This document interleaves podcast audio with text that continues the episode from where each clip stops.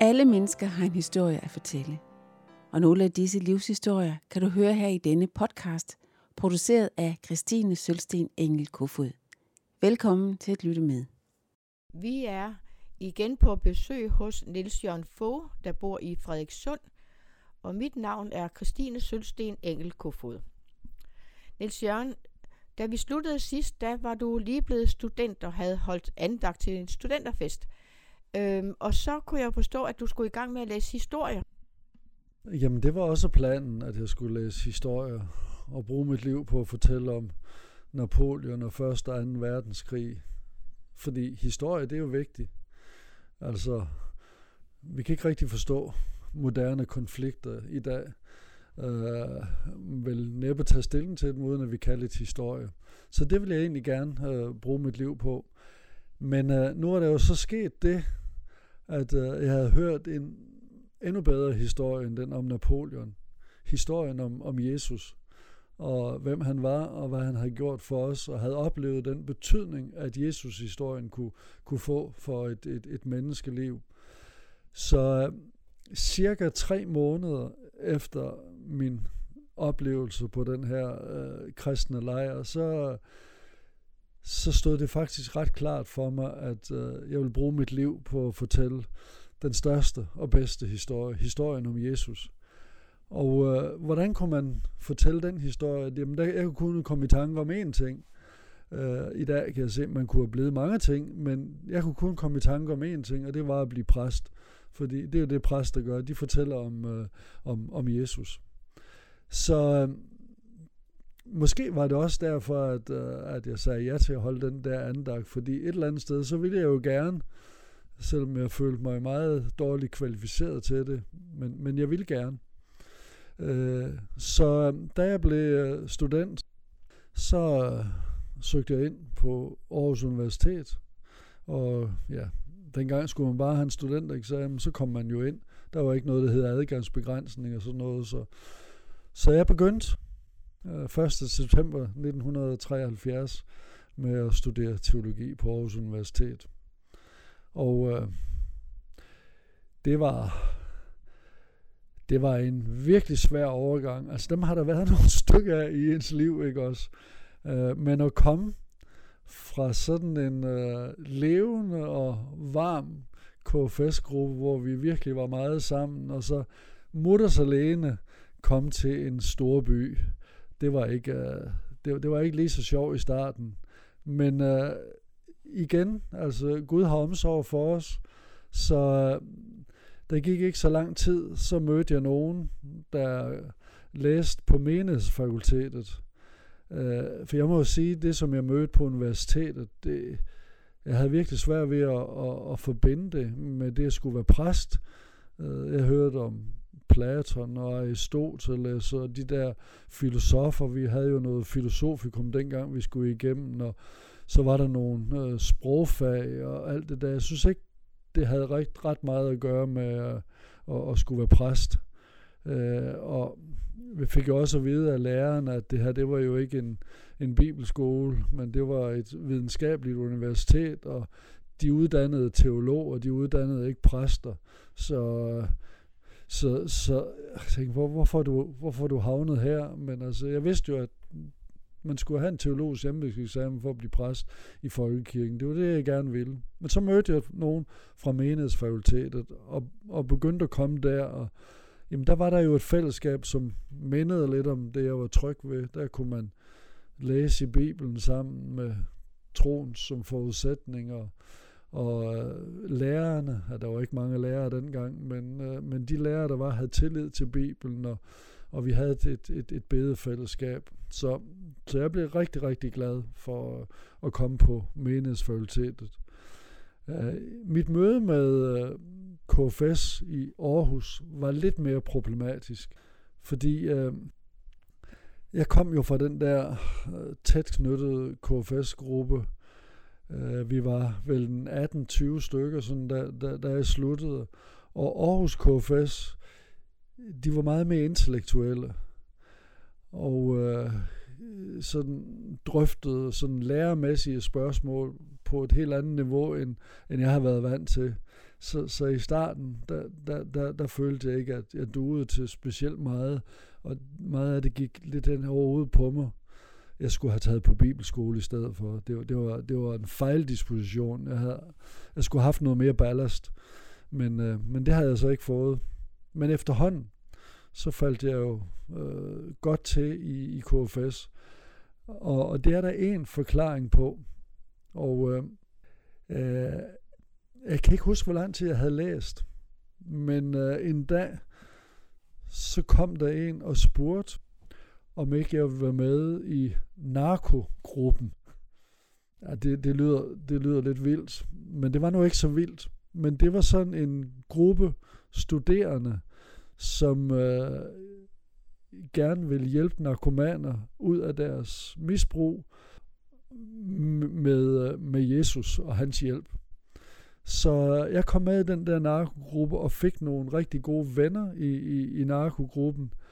Og øh, det var så også der, jeg mødte Maria, som jeg nu har været gift med i over 48 år.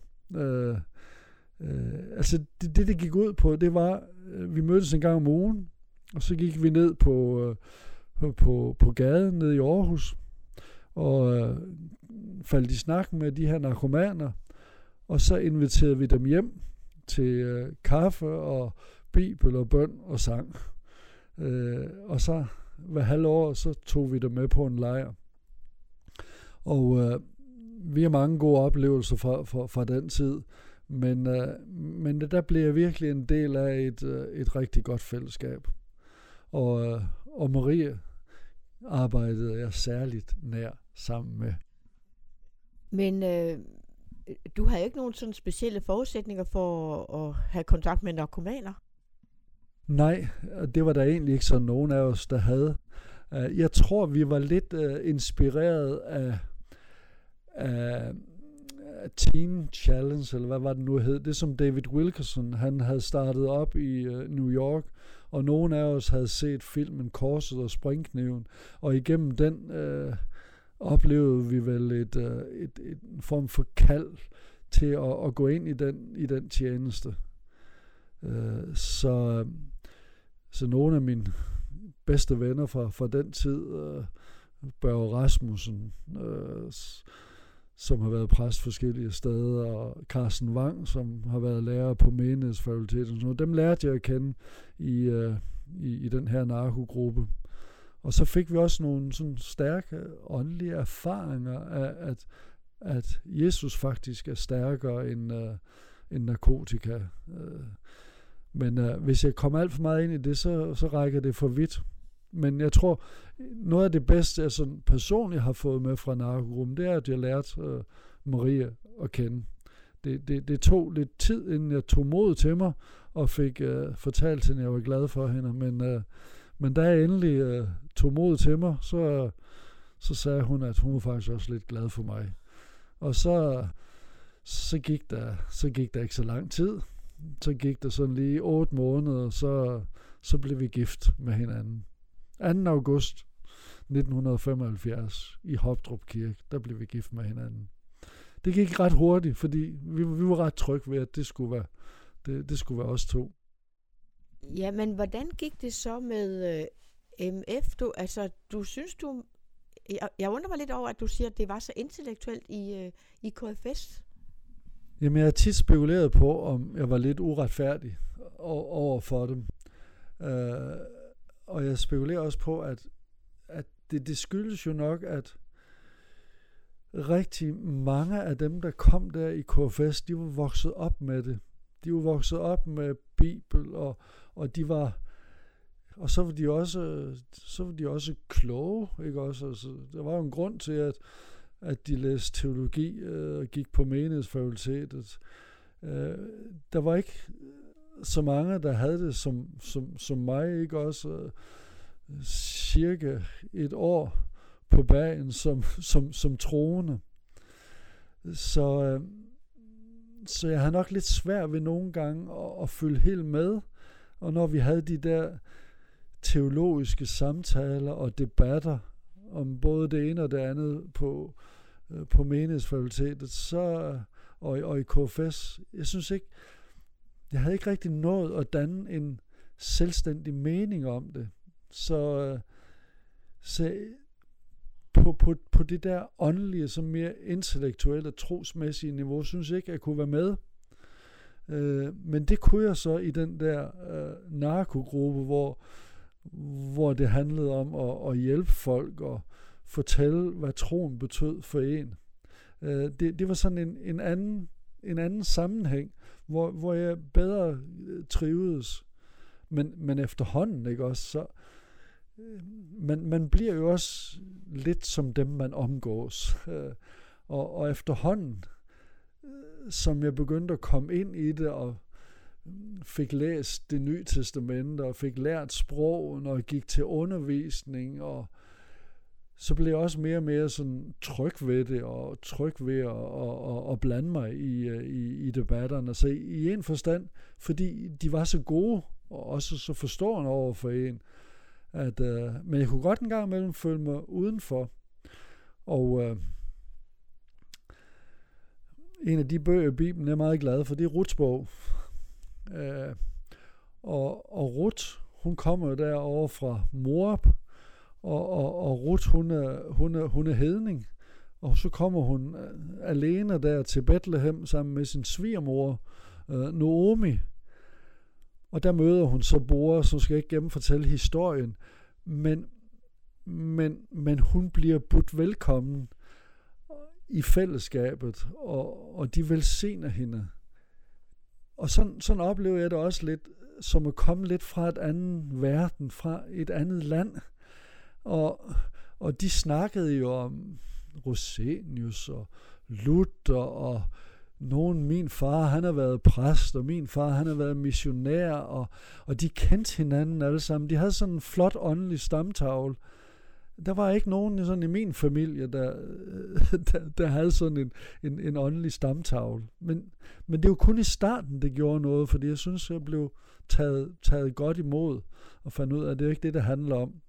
Og, og, og, og så har jeg altid tænkt på, på, på, på Ruth, øh, den måde hun blev modtaget på, og den måde jeg blev modtaget på. Sådan skal vi prøve at, at, at modtage nye. Og måske skal vi være lidt mere tilbageholdende med sådan at, og, og snakke om vores kristne kendiser en gang imellem. Og, og hvem vi kender, og jamen, kender du så ham der, ja, og sådan. Altså, det, det tror nogle gange kan vi godt støde nye i kirken væk, ved at snakke lidt for meget om vores historie. Men det er som bare et personligt øh, synspunkt, som, så, fordi det har man fået øje på, fordi man kommer lidt, lidt udefra. Og det, det oplevede jeg ikke der i den der første KFS-gruppe, fordi der var vi ligesom flere om det. Altså, vi er rent faktisk kommet i KFS i Aarhus samtidig, fordi jeg flyttede til København i 75. Og den der oplevelse af, at, at de var så intellektuelle, at den har jeg jo så ikke oplevet, fordi jeg ikke var teologistuderende. Jeg var jo bare en anden slags studerende. Så, så alle de der debatter, dem har jeg jo ikke hørt, så derfor, derfor er det lidt interessant for mig at høre, at, øh, at, at det var faktisk nok slet ikke så, det var nok ikke så let at være teologistuderende i det der. Plus at der var jo, altså de er jo alle sammen ind som øh, undervisere i, og, i høje stillinger i, inden for kirkesammenhæng, så, så det var nok en lidt udvalgt gruppe, tror jeg. Jamen, det er nok, det er nok rigtigt.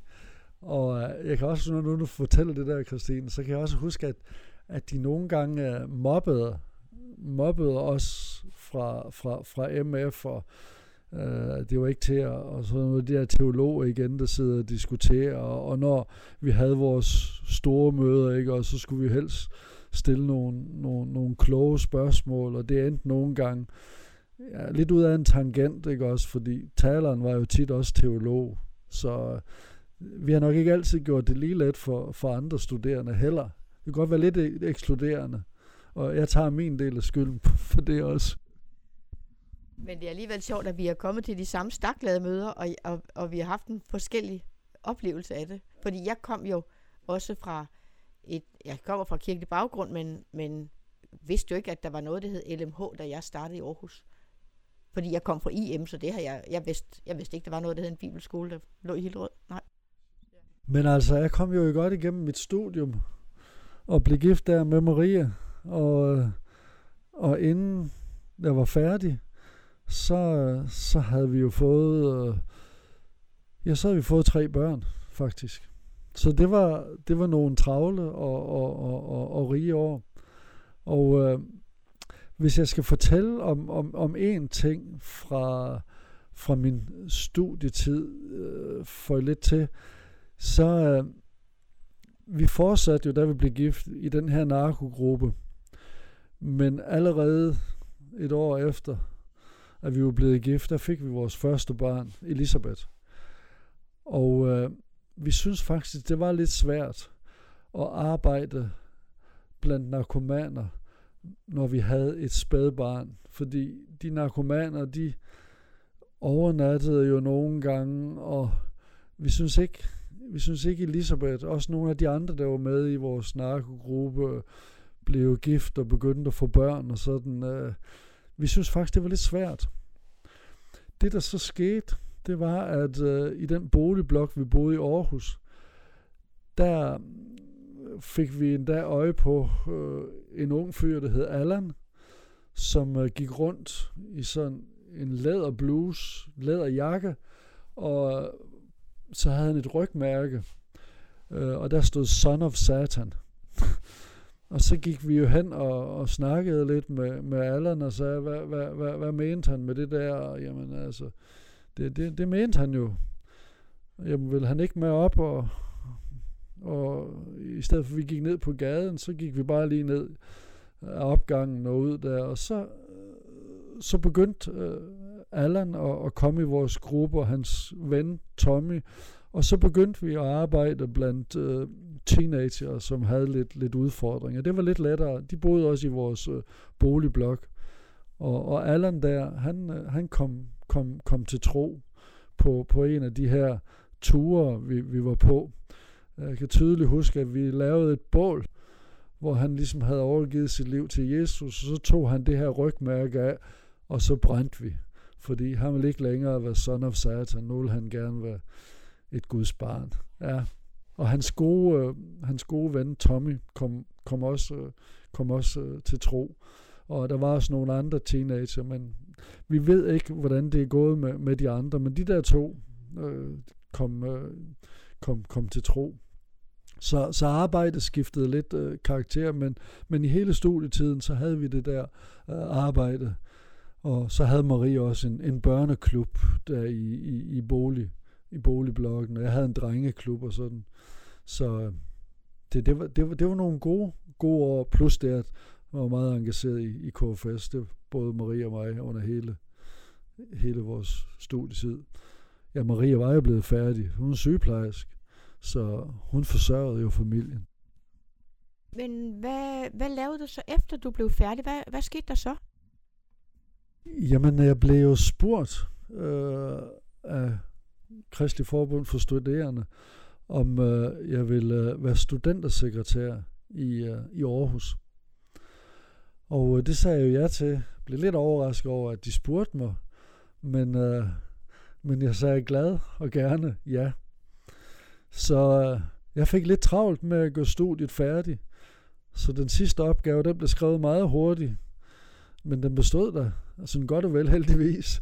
Øh, og så, så begyndte jeg den 1. februar 1981 som, øh, som studentersekretær i, øh, i Aarhus KFS. Og øh, det var jeg næsten syv år, og øh, det blev nogle, det blev nogle fantastiske og rige år på, på, på, på, på mange, mange måder. Øh, jeg tror så, når jeg ser tilbage på det, så det bedste, at det er altid svært at sige, hvad det bedste var, men så der er en rigtig, rigtig god ting, det var vores øh, gymnasiebibelkreds. Fordi øh, den kunne vi holde i vores lejlighed øh, på Fuglebakkevej i Aarhus. Øh, så hver 14. dag har det vel været, der kom der sådan mellem 20 og 30 gymnasieelever, hvor vi sang sammen, og jeg underviste lidt, og så delte vi os op i tre grupper. Øh, og der kunne Maria være med og, og, og, og børnene kunne være med. Øh, så det at have den tjeneste sammen øh, som ægtepar, det var, det var guld værd også, fordi Marie gik jo øh, hjemme og, og, og, og passede børn efterhånden, som der kom flere og flere, øh, så kunne det ikke øh, simpelthen ikke overkomme både at skulle have et arbejde, og, og jeg havde også fuldtidsarbejde, så vi, vi fik det lige til at løbe rundt øh, med lodder og trisser, men, øh, men vi kunne stå i den der tjeneste sammen. Og så igen så oplevede vi jo, at, at der var nogen øh, af de her gymnasieelever, som kom til tro. Øh, der har vi nogle, nogle, nogle, nogle, nogle stærke oplevelser. Jeg tror, jeg fortæller om en af dem kun. Øh, vi havde haft sådan en KF-festival, kaldte vi det. Øh, og hvad årstal det var, det kan jeg dårligt nok huske. Jeg tror, det var 84, 85 måske. Men i hvert fald, øh, Børge Rasmussen, han skulle prædike. Og øh, han var blevet syg, så han prædikede virkelig på piller. Men der var en, der kom med, øh, en gymnasieelev, der hed Martin, som øh, nogle af de her KFS-sekretærer, de snakker med ham hele dagen. Han var ateist. Han kom med til det der møde, og Børge Rasmussen, han prædikede. Og Martin, han kom til tro den aften.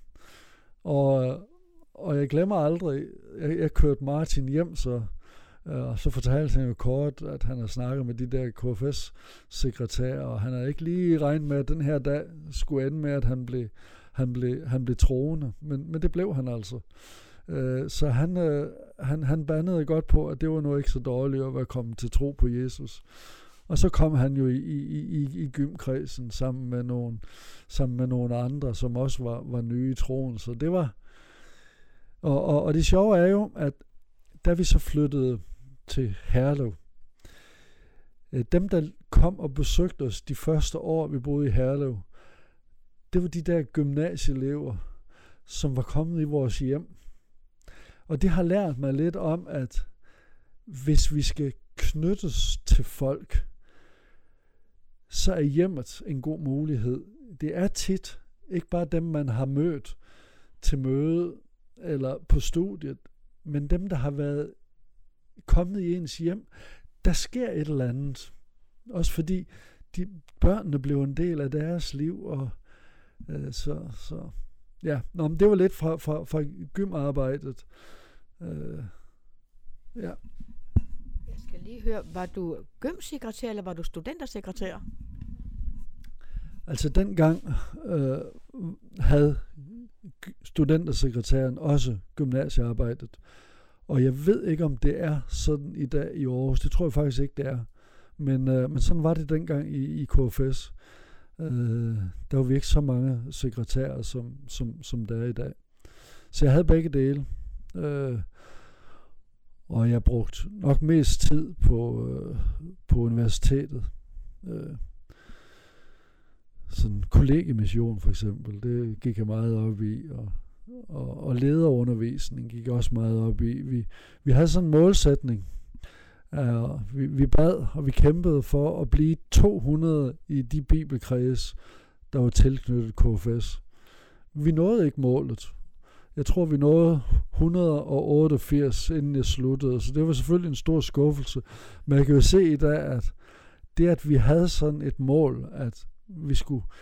Så når folk de kom til KFS-møde og sådan noget, så måske har vi også gjort en gang for hurtigt, ikke? så inviterede vi en, en lille bibelkreds. Så der kom mange med. Det, det voksede meget, men vi nåede ikke de 200, selvom vi troede, det var trosmål, Gud havde givet os. Men, men 188, det er da også noget. Men du siger, at øh, Maria, hun var, hun var hjemme, øh, hjemmearbejdende eller hjemmegående. Øh, men du var vel også tit afsted i weekenderne på lejre? Jamen det var jeg, men øh, når det var sådan, vi var på lejr med gymkredsen, eller vi var på lejr med det store KFS, så, så var Maria og børnene jo altid med. Men øh, det er klart, når vi var på landslejre, øh, vi havde jo øh, påskelejren i Greno i mange år, og jeg har altid haft en øh, speciel blød plet for påskelejre, fordi det var der, jeg selv var kommet til tro. Så påskelejren stod jeg for i syv år sammen med øh, studenter fra, fra, fra Aarhus. Og der kunne Maria selvfølgelig ikke øh, være med. Øh, og landslederlejr, som det hed dengang, øh, og øh, sekretærmøder og landsledermøder. Så jeg var meget afsted. Også når vi var på nordisk studentermøde, så kunne Maria heller ikke være med. Så hun var, hun var en del alene. Øh, så, så vi kunne ikke få det til at hænge sammen med, at hun skulle, skulle arbejde. Det, det hårdeste, tror jeg, når det gælder sådan ægteskabet, det var, det var nytårslejrene. Fordi uh, sådan, mellem jul og nytår og nytår vil man jo gerne være sammen med sin familie. Så der, der savnede vi hinanden uh, helt vildt, men vi skulle jo på nytårslejr eller studenterkonferencer, som det kom til at, at, at hedde. Der må du sikkert også være med på. Men en af dine funktioner, var det også at tage ud og informere om KFS i, øh, i missionshusene? Nej, ikke at informere om KFS. Jeg var en gang imellem ude og prædike i missionshus og sådan noget, men, men egentlig ikke så tit. Nej.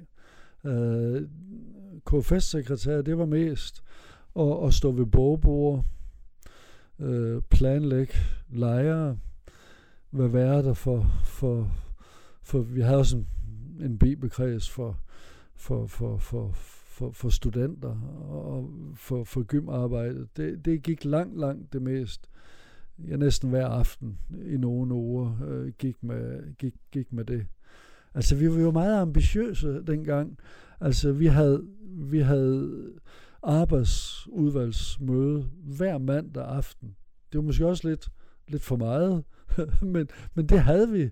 Altså, sådan, sådan, sådan var det dengang. Jeg kan huske, at jeg, jeg var formand for, for arbejdsudvalget, mens jeg læste. Og der, der sagde man dengang, du kunne godt lægge et halvt år til dit studium, hvis du siger ja til at blive formand for KFS' arbejdsudvalg. For det var meget arbejdskrævende, for det var en, det var en stor gruppe, der var meget, der var meget at lave. Men sådan tænkte vi ikke på det egentlig. Det var bare et, et privilegium at, at, at, at være med i det. Men, men det, det var jo også et vidt forgrenet arbejde, for jeg har prøvet sådan at tælle sammen på, jeg kom i KFS i Aarhus fra 70 til 1975, og jeg har talt sammen på, at jeg synes ikke, der blev talt rigtigt sådan om mission, men der var, tror jeg, 25 af dem, som jeg kom i KFS sammen med, som rejste ud som missionærer. Det var helt vildt. Ja. Det var jeg slet ikke klar over, at der var så mange. Men jeg ved godt, der var en del af dem, der kom i KFS, der rejste ud som, som, uh, som missionærer. Men det var da glædeligt. Fordi jeg synes heller ikke, at det der kald til at rejse ud og være ydermissionær, sådan egentlig stod så, så, så stærkt i, i, i KFS.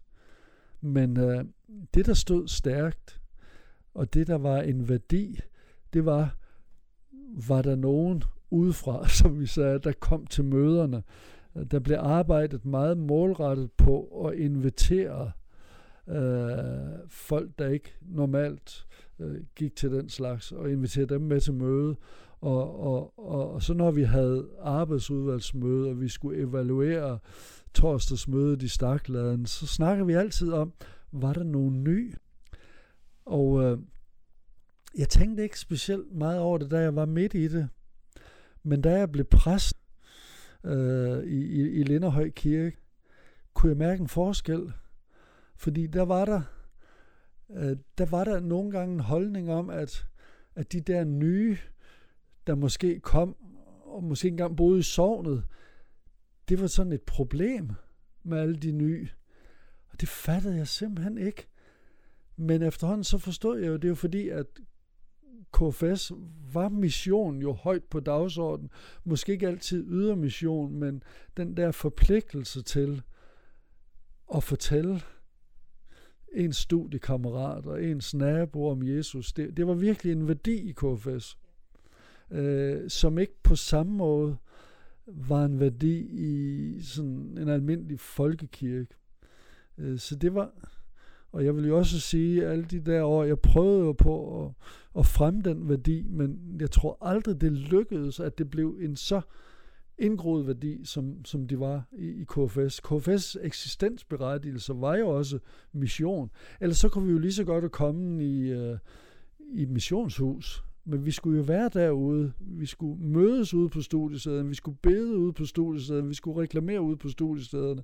Vi skulle holde møde i miljøet. For det var vores eksistensberettigelse faktisk. Så det var ikke noget at sige til. Det var en del af, af studenterbevægelsens øh, uh, DNA. Og det, jeg tror, det har været i hvert fald sundt for mig at være en del af det. Jeg har jo sådan flere gange hørt, at man har sagt, at KFS det var missionsforeningernes forlængede arm. Og det, øh, altså, det har jo været enormt stor betydning, øh, at vi havde det der KFS-arbejde. Ellers ved jeg slet ikke, hvor folk var landet i dag. Nå, men det var nogle gode år i, øh, i KFS. Men øh, mm, jeg ved ikke, der er nogen, der siger, at alt godt det får en afslutning. Det ved jeg ikke, om det er rigtigt. Øh, I hvert fald ikke paradis. men øh, men jeg, skulle jo, jeg skulle jo slutte på et tidspunkt. Altså næsten syv år. Det var jo sådan, det, det var ret meget som, som studentersekretær. Så jeg blev jo sagt op, eller vi blev vel enige om, at det skulle holde. Og så havde jeg så ni måneder, hvor jeg så skulle øh, finde et sted og blive præst. Og øh, jeg vidste jo, at jeg gerne ville være præst i storbyen. Det kan godt være, det lyder lidt mærkeligt, når jeg tænker på barndommen og min glæde ved naturen. Men jeg var faktisk blevet glad for at bo i Aarhus. Og jeg kunne se, at der var nogle muligheder for at drive mission i, i storbyen. Så øh, øh, vi endte jo så i Herlev, øh, i Linderhøj Kirke i Herlev. Og det er jo en del af Storkøbenhavn, så man kan godt kalde det Storbyen. det, det er ikke Nørrebro, det er ikke Vesterbro, men det er alligevel en del af Storkøbenhavn. Og vi oplevede, vil jeg sige, at Gud, øh, Gud ledte os til, til, til, til Linderhøj. Så den historie, hvis vi har tid til den, så vil jeg gerne lige øh, fortælle den. Fordi øh, der er ved at slutte i KFS, der i 1987, øh, der var jeg med til at stå for et øh, evangelisationskursus i Emdrup Kirke over i København. Og øh, jeg skulle undervise på, på kurset, og så gik vi ud hver aften og bankede på døre og snakkede med, med, med folk om kirke og, og Jesus. Og vi havde en, øh, en, en fantastisk god uge. Og så var vi så nået til fredag, og der skulle øh, kursisterne til eksamen. Dengang gik man til eksamen i evangelisation. Men jeg havde jo bestået eksamen, så jeg skulle ikke til eksamen, så jeg havde en fri aften. Og så ringede Jan Frost, min gamle ven der fra gymnasiet, og sagde, at han skulle prædike ud i Herlev samme aften, men øh, han kunne ikke sige noget. Hans stemme var simpelthen forsvundet, så han kunne næsten heller ikke snakke i telefon. Og så spurgte han, kunne du ikke tage ud og holde det møde? Og øh, emnet var, Gud er større.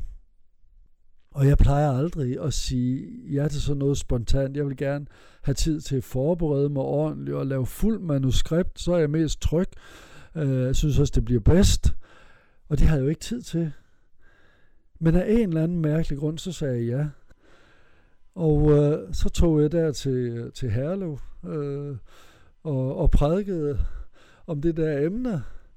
Og så fortalte jeg selvfølgelig, at jeg var ansat i KFS, og at jeg var ved at slutte, og nu skulle jeg så være præst et eller andet sted. Og så til det der møde, der var der så en fra menighedsrådet i Lindehøj Kirke, som, øh, som sagde, de kunne egentlig godt tænke sig at få sådan en præstefamilie til, øh, til, til byen, men de havde ikke ret meget at tilbyde os. De havde en halvtidsstilling, og de havde de havde heller ikke en embedsbolig, men de skulle nok hjælpe os med at, at finde en lejlighed i det sociale boligbyggeri. Og øh, så sagde jeg, jamen det lyder da spændende, sagde jeg. Men jeg ved ikke, hvad min kone vil sige til det. Hun var ikke, hun var hjemme og passe børnene. Men så kom jeg hjem og sagde det til Maria. Og hun var fyr og flamme med det samme. Jamen hun sagde, jeg er jo sygeplejerske, jeg kan jo bare få en fuldtidsstilling. Og vi var glade for at bo i social boligbyggeri i Aarhus, så hvorfor ikke det? Så, så Maria sagde ja. Så skete der så det, at det aldrig rigtig blev til noget med den der halvtidsstilling jeg tror, der var nogen i det kirkelige system, der ikke synes jeg havde den rigtige teologi. Så de trak det. Menighedsrådet havde indstillet mig og sådan noget, men de trak det i langdrag. Men, øh, men så lige pludselig så fik Esper Tidemand, som var præst i Lindehøj Kirke, han fik stilling i Aarhus. Og så sagde menighedsrådet, nu synes vi, at du skal søge den her fuldtidsstilling. Vi kan ikke love dig det selvfølgelig. Øh, det var ikke alle i menighedsrådet, der synes, at det jeg stod for var altid os. Men øh, jeg kom der til prøveprædiken, og blev også indstillet. og så endte vi i Linderhøj Kirke. Og, øh, og vi tror, at det var Gud, der lagde det til rette for os. Sådan er lidt omveje, men øh, og der var vi så i 34 år, til vi gik på pension sidste år. Gik det så bare som smurt, da du så med din familie ankom til Herlev? Ja, på en måde, så gik det jo øh, som smurt. Øh, fik et godt hus og et godt øh, menighedsråd, synes jeg også. Men øh, der var også andre ting, øh, der ikke gik som smurt. Øh, jeg savnede KFS rigtig meget. Det må jeg bare sige. Jeg savnede den der teologiske samhørighed, at vi var forskellige i KFS, og sekretærerne, vi var meget forskellige menneskeligt, men vi stod sammen teologisk, og vi ønskede at være tro imod Bibelen, og vi ønskede at fortælle om, om Jesus. Så det der fællesskab, det savner jeg. Kom ind i en folkekirke, som er, er, er bred, rent øh, teologisk, og hvor man aldrig helt vidste, hvor man havde folk, det synes jeg var svært. Øh, det skulle jeg godt nok lige vende mig til. Og så, så var der også sådan nogle, nogle, nogle, nogle lidt underlige forventninger. Øh, altså Marie, hun har sådan en, en, en favorithistorie, som egentlig siger meget, at vi var blevet inviteret over til et ældre ægtepar. De ville os det så godt, og øh, vi kom derover, jeg tror det var til formiddagskaffe eller eftermiddagskaffe, det kan jeg nu ikke huske, men det er også lige meget. Men øh, så skulle vi finde ud af, hvor vi skulle sidde, og så sagde, så sagde de, præstens skal sidde der. Og så, så tænkte Marie, det der lille S, det må jo så være mig. og øh, og det, det kunne måske godt føle sig sådan en gang imellem, at øh, det var jeg var præsten, og så var hun øh, det, det, det lille S. Øh, og og der, der er simpelthen for meget rødstrømpe i Maria til, at hun synes, det var rart. Så, så efterhånden så fik hun jo så skabt sin egen platform, og det, det var fint, men, men det, det var lidt en udfordring i starten, selvom jeg synes, hun klarede det fint. Øh, det, det, det andet var, at øh, jeg følte ikke, at jeg kunne ikke leve op til, øh, til Esper Tidemand. Øh, Esper, han havde gjort det i bedste mening. Han havde fortalt om alle de mennesker, han har kontakt med, som han gerne ville, at jeg fulgte op på. Og det prøvede jeg jo også på. Men han havde jo haft en vandring sammen med dem i, i mange år. Og han var en helt anden type, end jeg var. Øh, og, og, og jeg kunne ikke øh, slå til der. Øh, og det, jo, det kan jeg godt se i dag. Det skulle jeg heller ikke. Øh, fordi der var også nogle, nogle ting, Esbjerg gjorde, som det ville jeg heller ikke gøre. så, øh, og så kunne jeg ikke få mine børn til at sidde stille.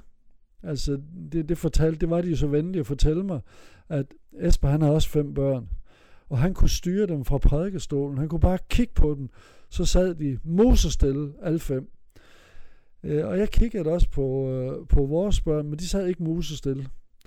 Øh, og det kunne jeg godt fornemme, at de sagde det også nogle gange, at Esper han kunne jo styre sine børn. Og øh, ja, det, det, kunne, det kunne Marie og mig så, så ikke.